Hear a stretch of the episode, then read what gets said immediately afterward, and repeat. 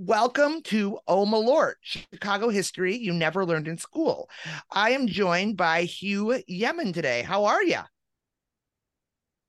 Good. How are you? I am good. I'm good. I just got home from a breakfast with a former professor of mine and um recording with you. I've mapped out what I'm going to do for the first quarter for episodes, so it's all pretty good. Mm-hmm. Yeah. Now, did you see the Newsom DeSantis debate with the poop map? Map. I guess I didn't because that phrase does not ring any bells, and I'm sure that it would if I had seen any anything about it. So what happened was Newsom was talking about something, and DeSantis had a map where people defecate in San Francisco. They have a map where people. You mean like illicit defecation, not all defecation. I don't. Oh, yes, illicit defecation, like outdoor defecation. Okay. Okay. Yeah. Okay. okay. And that's there's a reason why I'm asking this because today we're going to talk about an earlier iteration of bathroom panic. What do you know about oh, toilets? Um, virtually nothing. I do remember that New York has had an on again, off again relationship with them because I do remember being surprised the first time I saw one in New York. And if I'm remembering correctly, it wasn't the first time they had attempted it. So it's been like it's come in waves in New York City, but I don't know about Chicago. Yeah, so I'm gonna you're gonna learn about it. It's actually funny. I was walking down the street today and had to go to the bathroom and there it was hard to find a bathroom in chicago. I was lucky enough that i just wanted to loom on yeah. that is hey can i just use your bathroom? But it was just like look i'm like because i now know a little bit more about public potties in chicago than i ever wanted to know. Ah uh, yeah yeah. So it was funny i told my trainer about this and he had a lot of questions. And i'm not going to get into like the whole history of paid toilets throughout the world. They date back to the roman empire um, huh. Yeah, they date back to the Roman Empire. I this will be in the show notes. I saw a resurgence, or uh, they were made popular in Europe, I think, by in London with an early iteration of what eventually became World's Fair. By the 1970s, they were pretty common in America's large cities. Allegedly, Walt Disney pioneered the pay potty in a t- cafe in the 1930s. Huh. In a cafe at a Disney property it, or no, 30s. He wasn't that big then. So where was it? It was in LA. Okay. Okay. Yeah. And and that is allegedly. There's not a, okay. a fact on it. Now okay. I I found an article in the AP describing it as such. For readers under the age of 50, thousands of public restrooms across the country had locking mechanisms on stall doors that, reco- that required a dime or more to open. If you didn't have any money or the right change, you were out of luck and had to make a degrading crawl under the door. Yeah. And right. one, one thing to point out here is in Europe, at least at this time, my understanding is they had bathroom attendants. So you would pay the bathroom attendant. There was some wiggle room. They could have some mercy on somebody, but not okay. in Chicago. We went straight up automa- automated shitting. From what I know about human beings, it doesn't matter how little something costs just the idea of evading any sort of monetary penalty whatsoever will induce people to do literally anything. So I would bet good money that everyone was just doing the humili- humiliating crawl. I would bet a bunch of people are doing the humiliating crawl. It's much like when you take public transportation, there are people always jumping the turnstile. Yeah. Yeah. Now, in 1968, Saul Alinsky and the Woodlawn Organization, otherwise known as TWO, planned a shit in at O'Hare.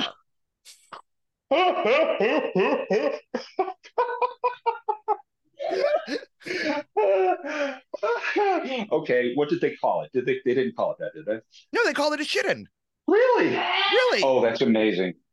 I found a blog called Strong Language, which is written by a Wall Street Journal linguist named Ben Zimmer. And Alinsky, he tells a story in his 1971 book, Rules for Radicals, and then a year later in a Playboy article. And I couldn't find the Playboy article, but Zimmer provides this quote from the Playboy article. It's long, but I'm going to let it go for its entirety because it's just brilliant. Some of our people went out to the airport and made a comprehensive intelligence study of how many sit down pay toilets and stand up urinals there were in the whole of O'Hare complex, and how many men and women we'd need for the country's first shit in.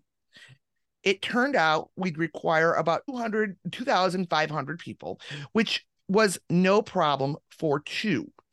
For the sit down toilets, our people would just put in their dimes and prepare to wait it out.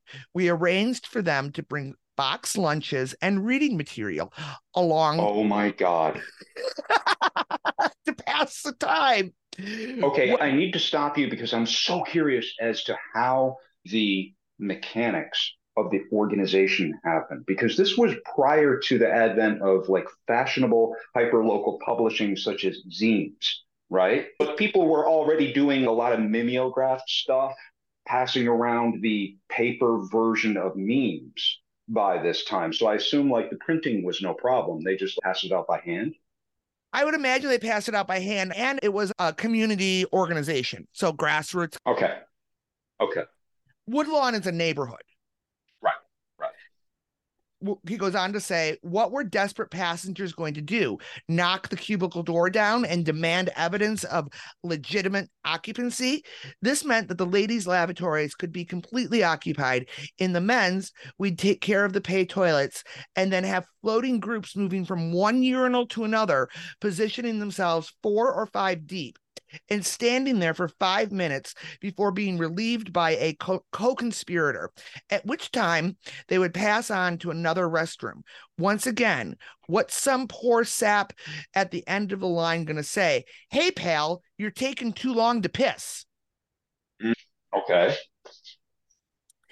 Alinsky went on to say, Now imagine for a second the catastrophic consequences of this tactic. Constipated and bladder bloated passengers would mill about the corridors in anguish and desperation, longing for a place to relieve themselves. O'Hare would become a shambles you can imagine the national and international ridicule and laughter the story would create it would probably make the front page of the London Times. And who would be m- more mortified than Mayor Daley? Oh, okay. Oh my God, this is fascinating because it intersects with so many, so many issues of class and mm-hmm. wealth and stuff like that. Because I've experienced this in a New York Starbucks where I, I was in line at the bathroom and the line is just building up and building up over like 15 minutes. And I'm not one to knock because I'm pretty sympathetic to that sort of thing. But like people around me were knocking. And after 15 minutes, the Starbucks barista actually brought a cop in and opened the door. And it was a person experiencing homelessness, changing their clothes, bathing, whatever. Right. And the, got them out of there. So it's, I don't want to laugh too hard at this because there's so much involved in that and i don't want to i don't want to be insensitive no and we'll, we're going to get there on, yeah. on on the modern impact that this has yeah you know and it's hilarious at the same time it's oh, really yeah. smart yeah, I mean, absolutely and yeah. Alinsky ends it saying there were warm handshakes all around. The city lived up to its word, and that was the end of our shitting. So it never really oh, happened. Man. Okay. Uh, an important thing to know about Mayor Daley that I talk about is particularly the first one. He was ultra paranoid about Chicago having a bad reputation. He was all about his image. He was all about his image. He wouldn't let people film here because he was afraid they were going to rely on the gangster trope. Yeah, and I recall that the thing that really got him upset in a way that broke character was somebody talking shit about him in the local media, right? That yeah, that's Yeah. He was not he, he was very so this would have been disastrous for him. And and. O'Hare was his baby. So around the same time as the planned shit-in, the the Gessel family took a road trip. So this is an Ohio family. They're taking a road trip along the Pennsylvania Turnpike when two teenage brothers, Ira and Michael, were confronted by a locked stall at a Howard Johnson. Ooh, okay. Howard Johnson's? At a Howard Johnson on the Pennsylvania oh, Turnpike. Okay. They returned to Ohio and told their friends Steve Frocklin or Froikin and Natalie Precker. And from there, and they're these they're in high school. Ira wrote an article urging people to insist Congress adopt legislation to prohibit pay to the pay to poop practice. Froikin okay. printed it in the Meadowdale High School student newspaper. And okay. Thus, they formed the Committee to End Pay Toilets in America, C E P T I A, or Septia. Septia. Huh. Were they going for a play on the word septic? I, I think so. Yeah. Because we'll talk about some of the word plays they did.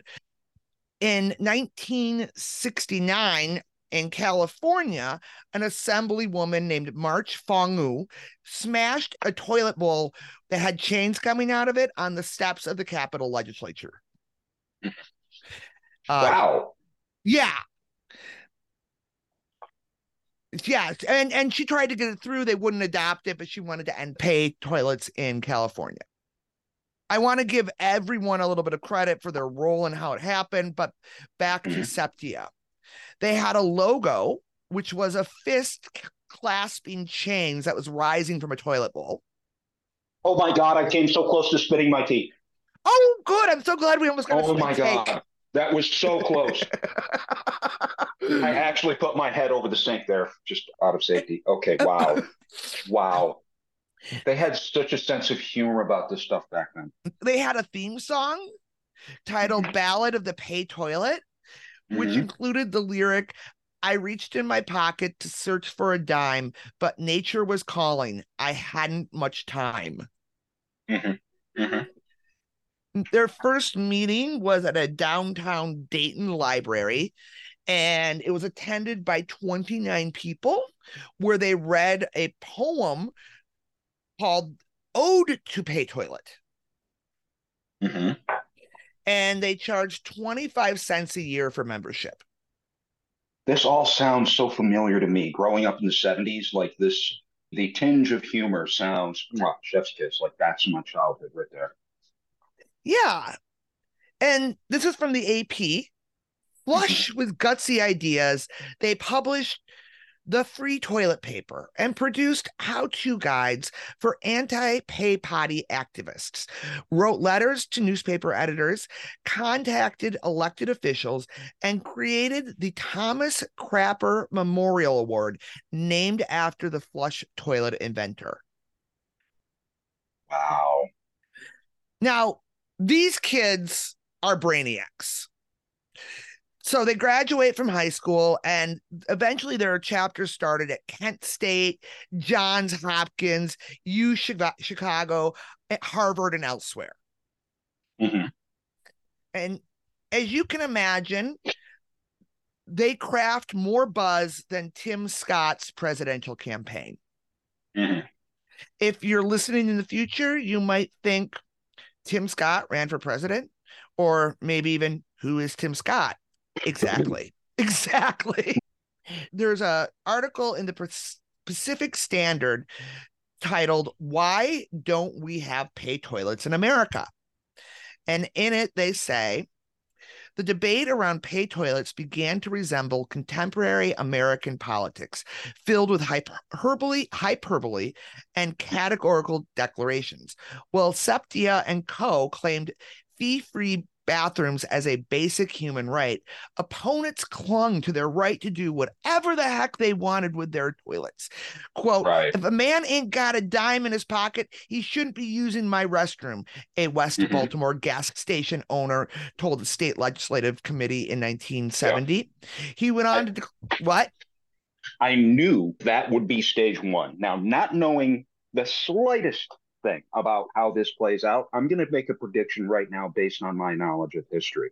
Mm-hmm. The pay toilet side didn't get too much public traction until they used a strategy based on fear of contamination and disease. In other words, if we don't let people use toilets freely, then we're opening ourselves up to disease. I'm just going to throw that out there and then listen to you and see how right I am. All right, we'll go with that. Now, so we've got that prediction. All right. The Baltimore gas station guy, quote, this is from Pacific Standard, he went on to declare that getting rid of pay toilets would be, quote, the biggest mistake ever in Maryland, end quote. Chicago store owners called charging for toilets a quote unquote constitutional right. So Septia pointed out that at the time, pay toilets were generating $30 million annually, which is, as of yesterday, $262,652,212 by today's standards. I had no idea it was that big. yes. And as our protagonists accumulated authority and elected officials introduced bills, Nik-O-Lok, the manufacturer. Nik-O-Lok? Nik-O-Lok, N I C dash O dash lock, uh, because it was made out of nickel. Oh, oh, oh, okay. They have to defend their product. So Big Bolt catches a considerable cut of the income, and they contend that their mechanisms, quote, discourage drug addicts, homosexuals, muggers, oh, and just plain course. hippies from haunting public oh, okay. rooms. Yep. Yep. yep. Public bathroom public bathroom fear mongering as an American tradition. I also love just plain hippies. Oh yeah. Oh yeah. My father, let me tell you about my father.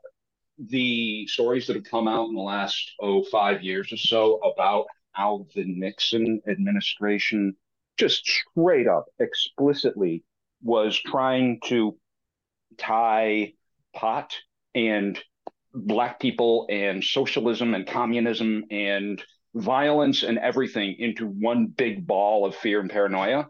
My father was right in the demographic of people who swallowed that bullshit hook, line, and sinker. He was definitely afraid that somebody on pot was going to break in to his house and steal his guns. Okay, so I'm right there with you. And then it gets into how like the how do you tell a hippie from someone who just is bohemian? Yeah yeah. Yeah. It, but septia they didn't get caught caught up in the culture war and they just concentrated on bathrooms and access is a human right. Yeah and the president of the Chicago chapter told the Chicago Tribune as young people become increasingly disenchanted with nihilism and grandiose but ineffectual or destructive schemes, they should be encouraged to deal with each problem separately and modestly as the only way to, quote, serve the people, end quote, and improve our way of life. Mm-hmm. They just stayed on message. Okay. Then Nik-O-Lok released a pamphlet called Why Pay Toilets. So it's a pro toilet pam pro pay toilet pamphlet. That's a mouthful.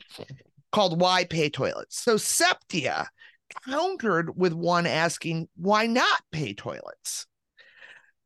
Going so far as to say, quote, pay toilets foster public dishonesty and disrespect for authority due to the widespread circumvention of the lock fee.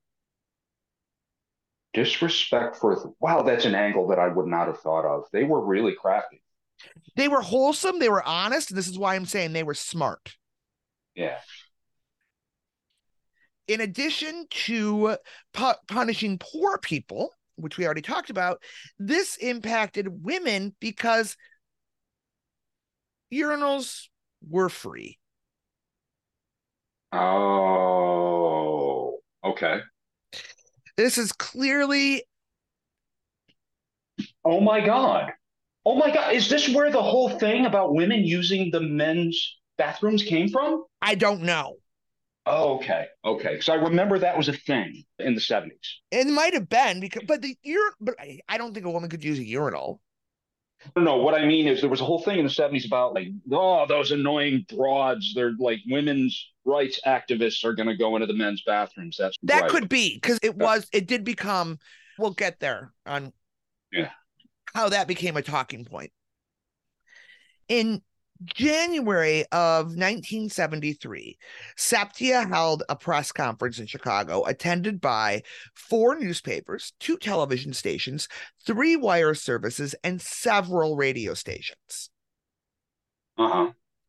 Other publications suggested that it was attended by far more media outlets, but I'm just going to go with the the lowest because if it's higher, then it's higher. I don't uh-huh. want to make it sound more grandiose. So I went, right. yeah. From the Pacific Standard, pay toilets loom in the dusty corridors of our nation's bus and train stations, Michael Gessel told the assembled press. They await the unwary traveler in the shiny restrooms of our airport. They find victims in shopping malls, restaurants, hotels, department stores, and laundromats wherever man goes, the specter of the pay toilet is sure to appear.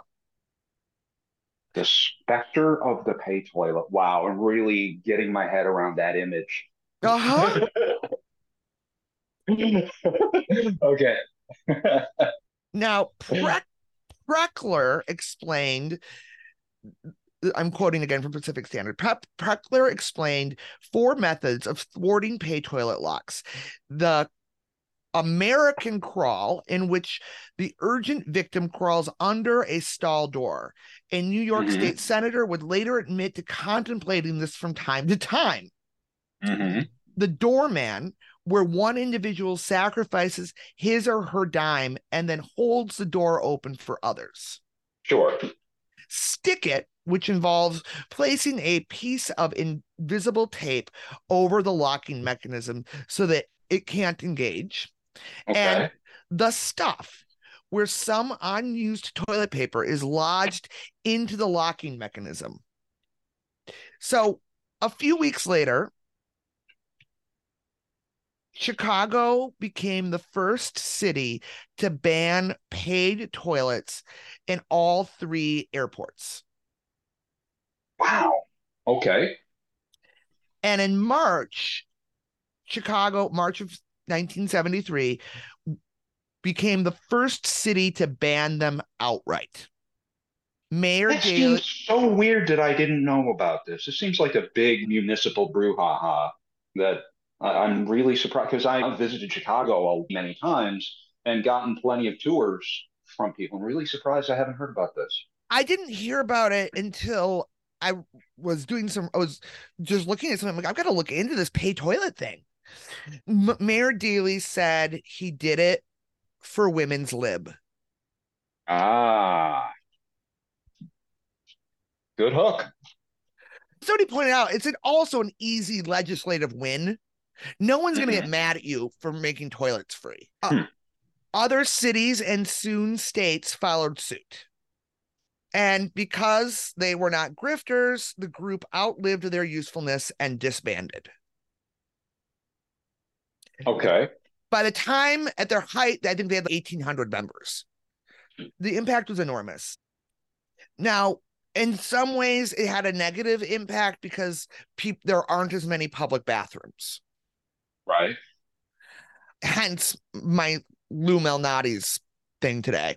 Mm-hmm. And you can get in the pros and cons of that. And that said, I have not specifically seen anyone shitting in the streets, which isn't to say it doesn't happen.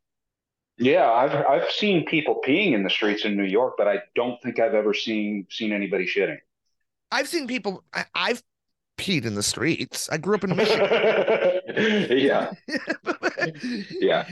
And, and I do know that uh, where I work downtown, the Jewels, Starbucks, and Walgreens offer bathrooms to the public. Yeah. Yeah. As we talked about with the homeless guy. Yeah. I probably wouldn't. I, have used the Starbucks bathroom, but I probably wouldn't use the Jewel. I know the Jewel, they have to change the code every day and you have to get yeah. a code, which yeah.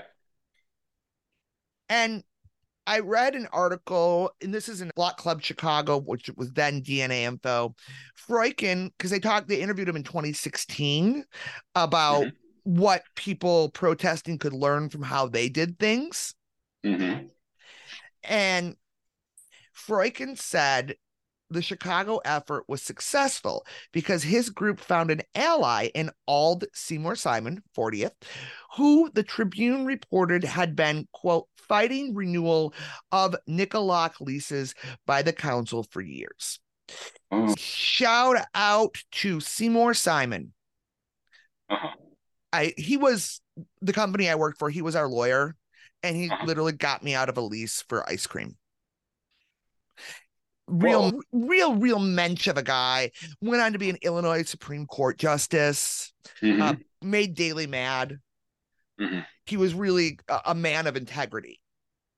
Okay, and, so I need to. I want to understand this law better because uh, I don't really understand how the rubber hit the road in terms of enforcement. Did they simply make that particular mechanism illegal, or did they make the act of making non-patrons pay to use the bathroom illegal. They made the act. Of, I think they made the act of making non-patrons pay to use the bathroom illegal. Okay, that's something I I didn't confirm, but there was something alluded to that one of the kids probably Froikin's kid because he went to University of Chicago, went to the Chipotle and they're like, you have, you have to buy something. He's like, no, I don't. They definitely made pay toilets illegal because the the toilets were basically Union Station, where the trains were, probably where the parks were, because that's where a lot of the public toilets aren't. Uh-huh. Yeah, yeah. Um, I found this medium piece, which asserts that the Pacific Standard is wrong to the point where the guy who wrote it emailed the Pacific Standard saying that it was actually Alis- Alinsky's shit in in 1968 and the okay. toilet hammering that resulted in the 73 ban. But looking at the timeline, I disagree. Okay. Because Alinsky was in 68. I don't think Mayor Daley cared about a woman hammering a toilet in California. Um, um, Nik-O-Lok, by the way, was litigious and they sued both Chicago and New York. I'm not gonna, I'm just mentioning that as a, a side note. So this brings us up to DeSantis and his poop propaganda. Oh boy. Oh boy. Are you kidding me? Freaking uh, this is going to DeSantis? Oh, for fuck's sake. No, I'm just no, I'm just bringing up DeSantis because he held up the poop about San Francisco. Oh, okay. Okay. The, that poop map.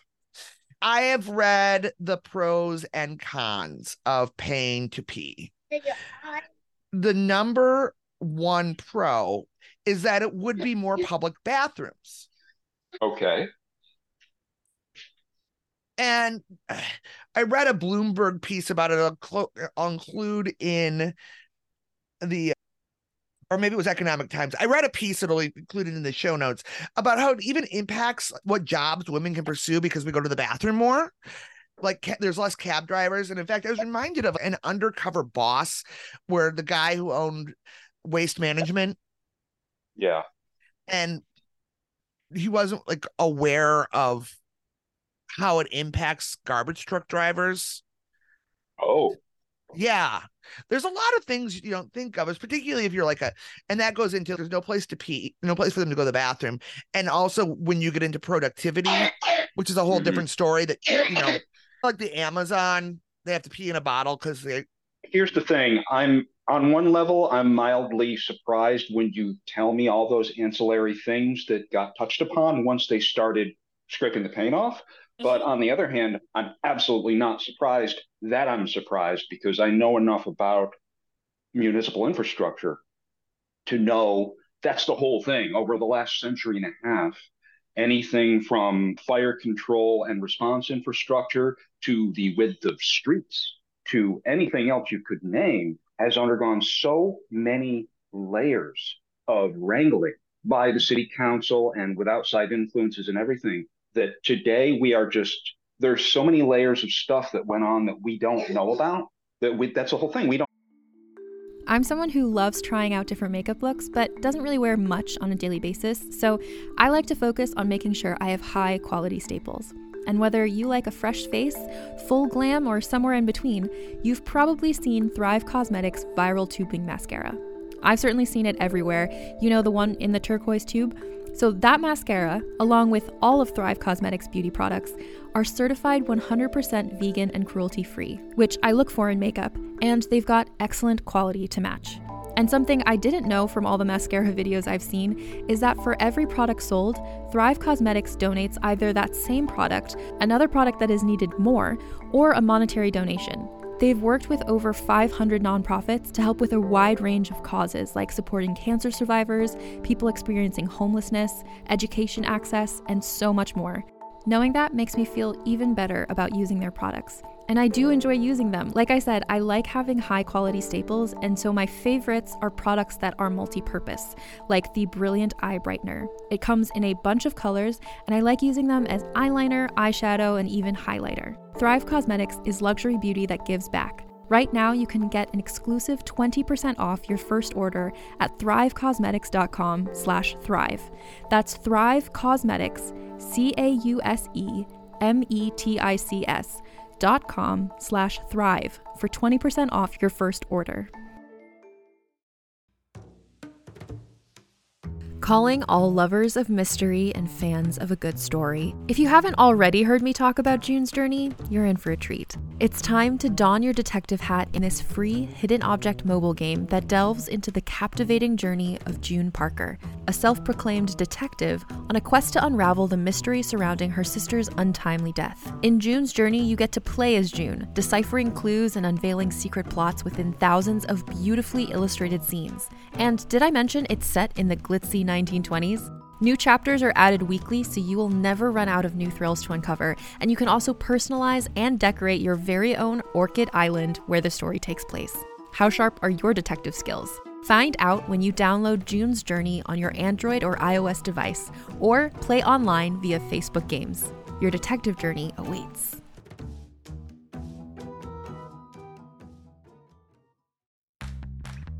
You can shop from anywhere doing pretty much anything.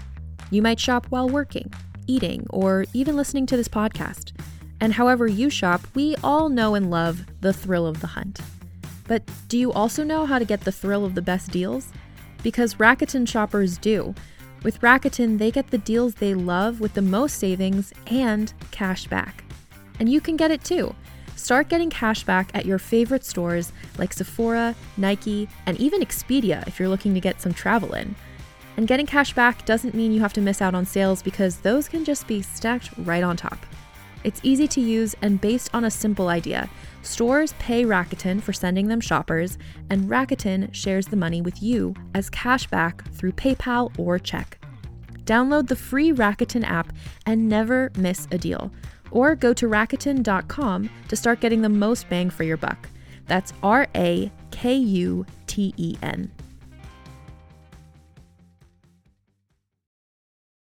Another day is here, and you're ready for it. What to wear? Check. Breakfast, lunch, and dinner? Check. Planning for what's next and how to save for it? That's where Bank of America can help. For your financial to dos, Bank of America has experts ready to help get you closer to your goals. Get started at one of our local financial centers or 24-7 in our mobile banking app. Find a location near you at bankofamerica.com slash talk to us. What would you like the power to do? Mobile banking requires downloading the app and is only available for select devices. Message and data rates may apply. Bank of America and a member FDIC. Think about it. We don't think about it. And I, the Bloomberg article talks about ways to implement paid toilets again. Um, and they talked about a way to implement it while making it accessible to the unhoused, saying, and I quote, and recognizing sanitation as a fundamental right, much can be done to make pay toilets accessible to people who are homeless or in poverty. Fees should be okay. capped and token schemes, which already exist for food and other services, could be introduced. Getting tokens okay. into the hands of people who need them is unlikely to be as challenging as it has been to persuade cities to invest in facilities that generate no revenue. Huh. Okay, now we're touching on exactly what I've been wondering this whole time because in my head it's a simple equation. If you're not going to push it off on the businesses, which it sounds like they mostly did, then you have to any solution has to include okay, the city has to pay for public toilets. Mm-hmm. And it mm-hmm. sounds like they were so unwilling to do that that now they're coming up with this alternate plan just in order to not have to do that. And I guess they had they closed a lot of them just because they were dirty. Because yeah, here's the thing with the token, it only works if people know how to get the tokens. And I mean, I recently learned that there are people that don't brush their teeth every day. So I mm-hmm. doubt people understand how to obtain their free bathroom tokens. And I'm going to point to this because this is, and I, I love when it hits me in like journalism. Eve, it's it's so arrogant and so elitist. Mm-hmm. Like it's like you've never dealt with an unhoused person. Yeah. I mean, you could also just create public bathrooms and have the people you already employ clean them up. Yeah. Yeah, it sounds to me like that's the obvious solution, but for whatever reason, the optics just were uh, untouchable. Yeah, and the article tried to offer this non sequitur word salad saying cities that are serious about equity and inclusion can and should increase the ratio of women's to men's facilities in restrooms, provide free menstrual products, which are as necessary to sanitation for people who need them as the toilet paper already provided for free, and okay. consider many compelling arguments for gender neutral restrooms. These steps would do more for quote unquote potty parity than eliminating pay toilets has accomplished. Mm-hmm. Which is just a word salad.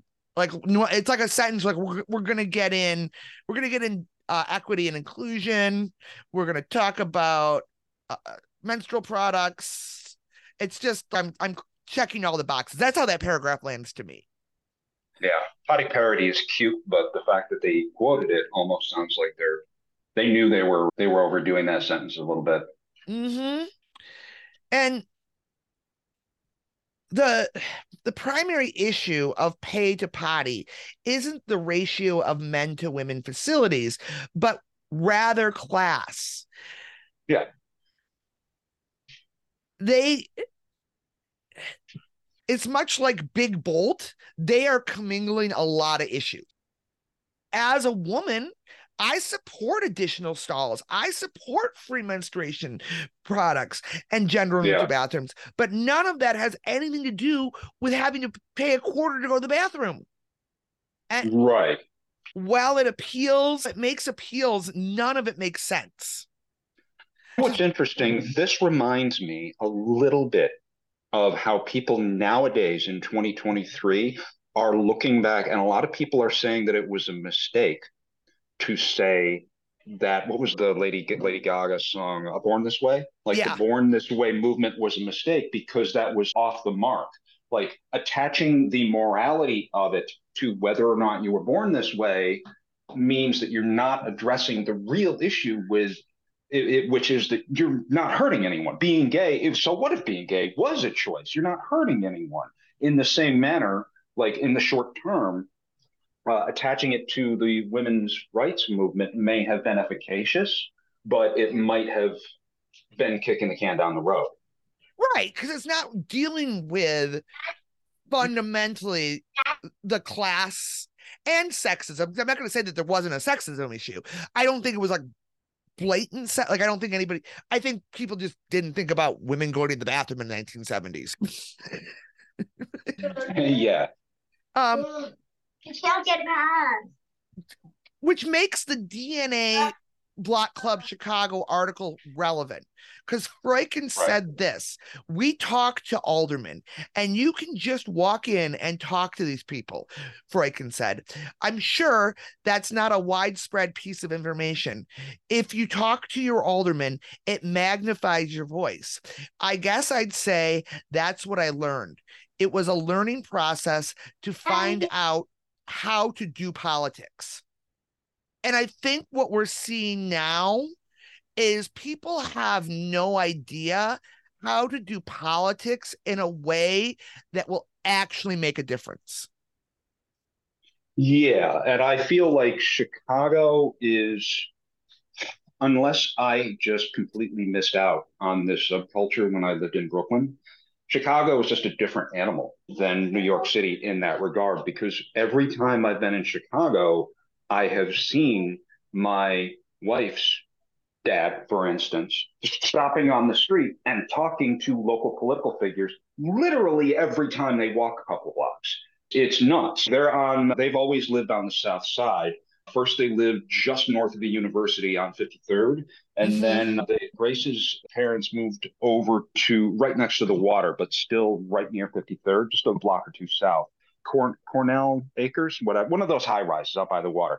Anyway, okay. doesn't matter. They go out the door, they start walking, they're running into the local political figures and they're having extended conversations with them. So they're all part of that network. And I never saw that sort of thing in New York.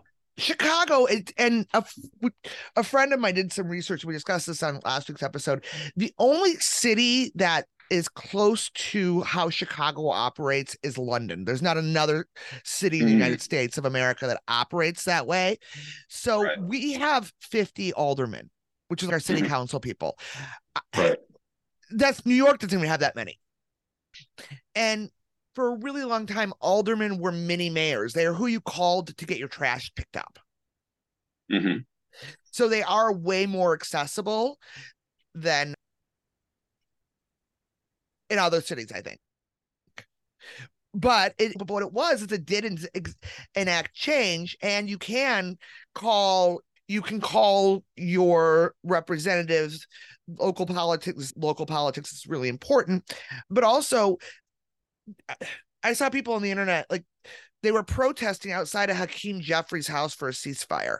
Hakeem jeffries isn't in charge of that. He has no no bearing on that that's when I say we're not as smart as we were about politics. Oh, okay. Okay. In a way that actually shows a commitment to getting something done. Right. See, I'm not necessarily claiming that what I saw had a tremendous impact, but I feel like at least people were much more engaged than I was used to in New York. That could be. That that could be. Like there are I'm much more engaged now here than I was even when I lived here before. We're going to go back to the poop map. Okay. We do we do have a problem with public urination and from what I understand in some cities defecation which is not a red or blue rural or urban issue but rather and you already said it an infrastructure breakdown. Mm-hmm. Yeah. Yeah, if you want clean cities, you have to let people go to the bathroom. In 2021, Alderman Daniel La Spata proposed taking the revenue that was made from the company that bu- buses are or puts ads by the bus stops. Giving, okay. And having them run public toilets. I hmm. couldn't find that they were paid, but we'll get to that. But yeah, I found a piece from Northwestern University in written in 2023 titled Chicago considers installing public restrooms with the revenue from a company that manages bus stops. Okay. And then I found an article from home of the Chicago School of Economics, University of Chicago, Booth School, titled Why We Should Free the Market for Public Toilets, colon, America's dearth of public restrooms reveals a regulatory failure. Okay. I'm going to read a little bit because no amount of paraphrasing can, well, do justice to the words of John H. Cochrane. Are you ready? Oh, yeah. For context, this was written in 2021. Feel oh. free oh. to jump in at any point. Okay. I will also insert my own opinions, but he starts. Okay. He, I started with the quote Fast forward, and we have a resurgence of medieval diseases that come from people relieving themselves a fresco. Okay. I'm not aware of medieval diseases, but maybe it's just because there's a lot of idiots who aren't vaccinated. okay. Again, again, not not saying that it's good to good to go outside. I did a Google search and I found the following. Many of the affected countries are also reported higher case fatality ratios than in previous years. In 2021, the average cholera case fatality ratio 1.9% globally and 2.9% in Africa, well above the less than 1% deemed acceptable. The global case fatality ratio was below 0.5% in 2018 and 2019.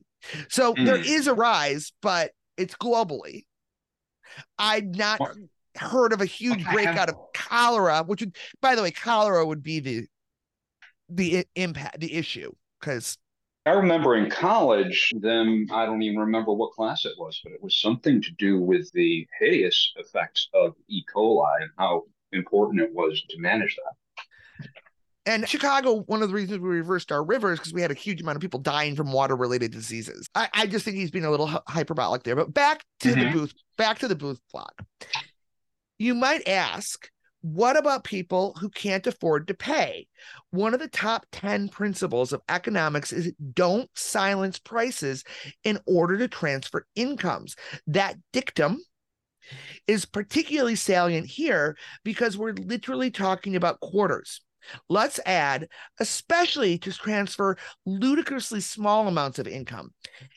Is it really wise to silence the incentive to create, provide, and maintain clean, safe toilets in order to transfer a few dollars of income to the less fortunate? He's using a hell of a lot of words to say, ah, ah slippery slope. Huh? Like yeah. he's making it sound like free toilets is socialism? Yeah. It's worse to take a few pennies away from rich people than it is to give a few pennies to poor people. Yeah. I just wrote asshole. Now he goes on to say, maybe you say, but look how well requiring toilets to be free has worked out. Before, a person experiencing homelessness had to beg for a nickel to use a toilet. Now there are no toilets. They are worse off than if we had pay toilets and them no money. And really, does the government have to interfere in a business's desire to provide a clean restroom and make a little money? And your and my desire to pay a small fee to relieve a bursting bladder because of the problem of transferring a few dollars income. I don't know about you, but I don't have any desire to pay to relieve my bursting bladder. It just it really doesn't make any sense. I, I literally couldn't even follow the logic of that sentence. Basically, people were better off when they had a bag to get their nickel to go to the bathroom than they are now. By what metric? Uh, I don't even really understand the assertion that he's making. I think he it really sounds like he's pulling it out of his ass because it doesn't sound like substantiated at all. No, it's not. There's no. It, this is his feels. This is the Chicago School yeah. of Economic feels, and he feels that they don't have that they're worse off because they don't have they they were better off when they had a bag for a nickel and then pay to use the toilet because now they don't have any toilet to go in. And where and all of us who have money are happy to pay for the toilet because it means we don't have to give a nickel to anybody else. And our bathrooms will be clean. Uh okay. But right. here's the thing. I there's a, a place by where I work. So sometimes I'll leave work and there's not a toilet and the boat has left the dock. And there's a place by where I work that I go in there enough that I just use the toilet. It's the cleanest mm-hmm. toilet that I know of. Right. This, this, is not I know that I could go into Lou Malnati's today, dressed the way I was dressed, and they're just going to let me use the bathroom. Right. I'm gonna. I'm trying to say this as delicately as possible.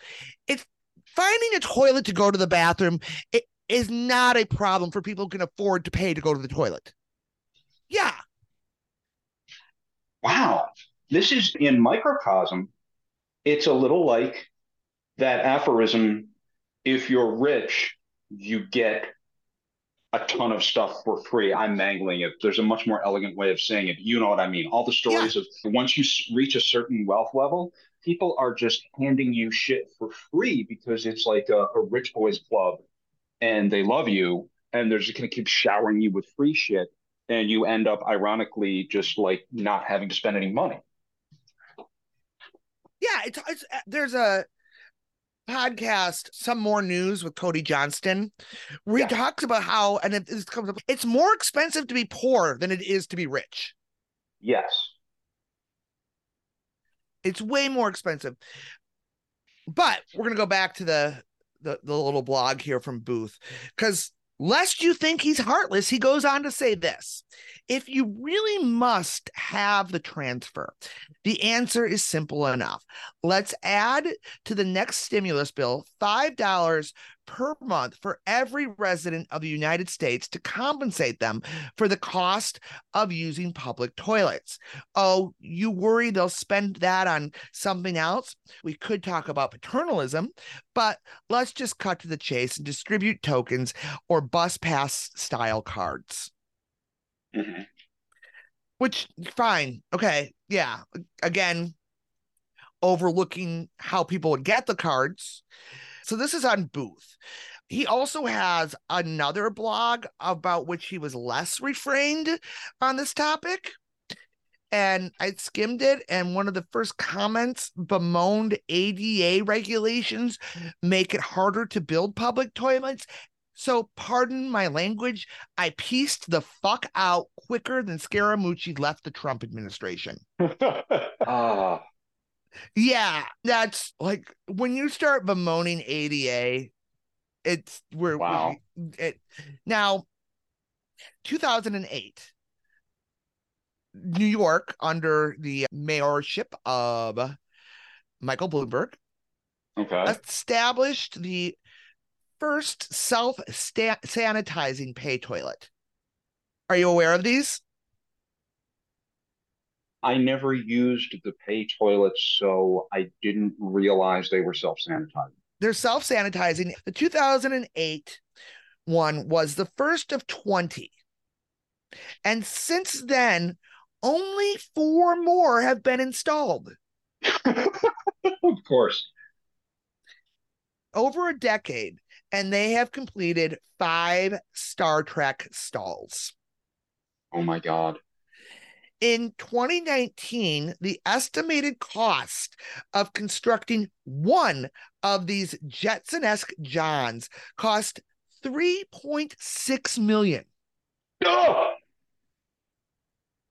Okay, I'm dying here. How is it that in this entire conversation, I've not heard anyone in any of these articles mention okay let's not reinvent the wheel. Just tell people what does it cost in terms of like overall like what slice of the municipal taxpayer dollars dime does it cost to just have publicly funded toilets and have them cleaned? It can't be that much right? Uh, people no. have done it before right? So why didn't they just what i don't get it I don't understand. Also, and I didn't go into it too much. There's also San Francisco, and this is current. They were gonna have to pay like 1.7 million dollars for a toilet, and Newsom was like, "No, like." How many bathroom cleaners could you employ for that much? So ah. in New York, it gets better, it gets better. It's 25 cents. And yeah. each location sees 18 to 50 flushes a day.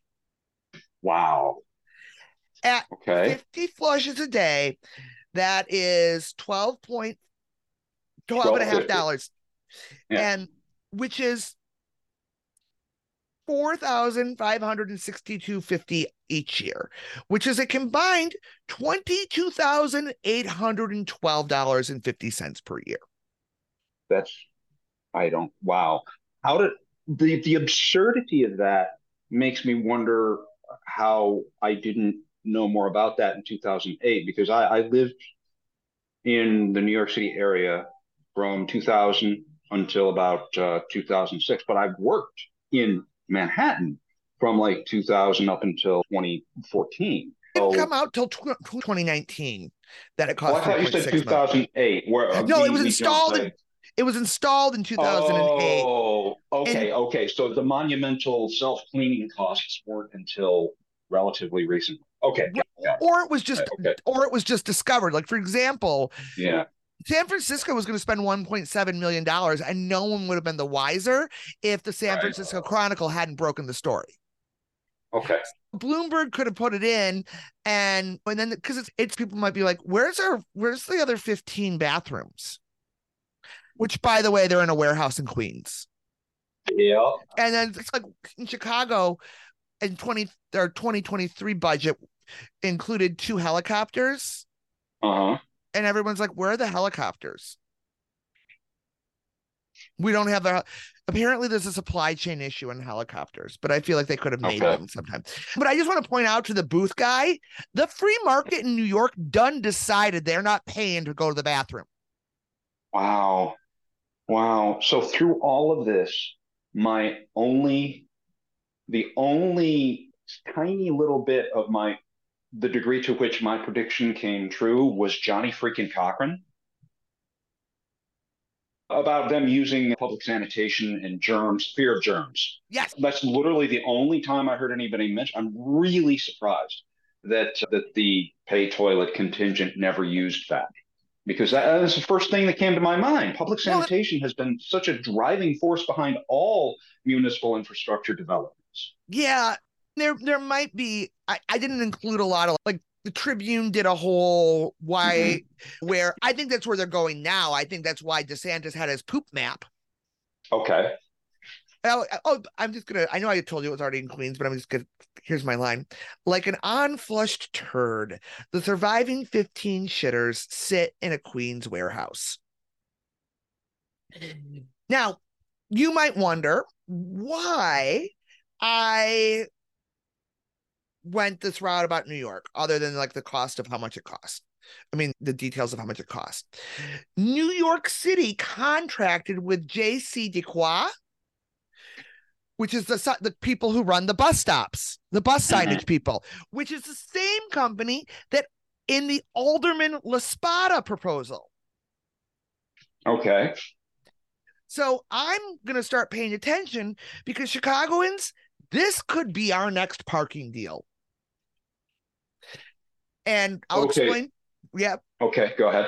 Do you know anything about the Chicago parking deal? I know that it was much more of a brouhaha than I was able to readily comprehend. It sounded like such an unbelievable big economic deal like than that I could ever get my head around. I remember hearing about it at the time. So my understanding of it is we got paid a lot of money to outsource our parking to I yep. want to say the companies yep. in Dubai and it was a yeah. 75 year contract. It's, we're it's coming back to me now. We're 15 years in and we're not oh, making boy. any money off of our parking anymore. Yep. Yeah. Yep. Yeah, I remember it being one of the most preposterous municipal clusterfucks I've ever heard.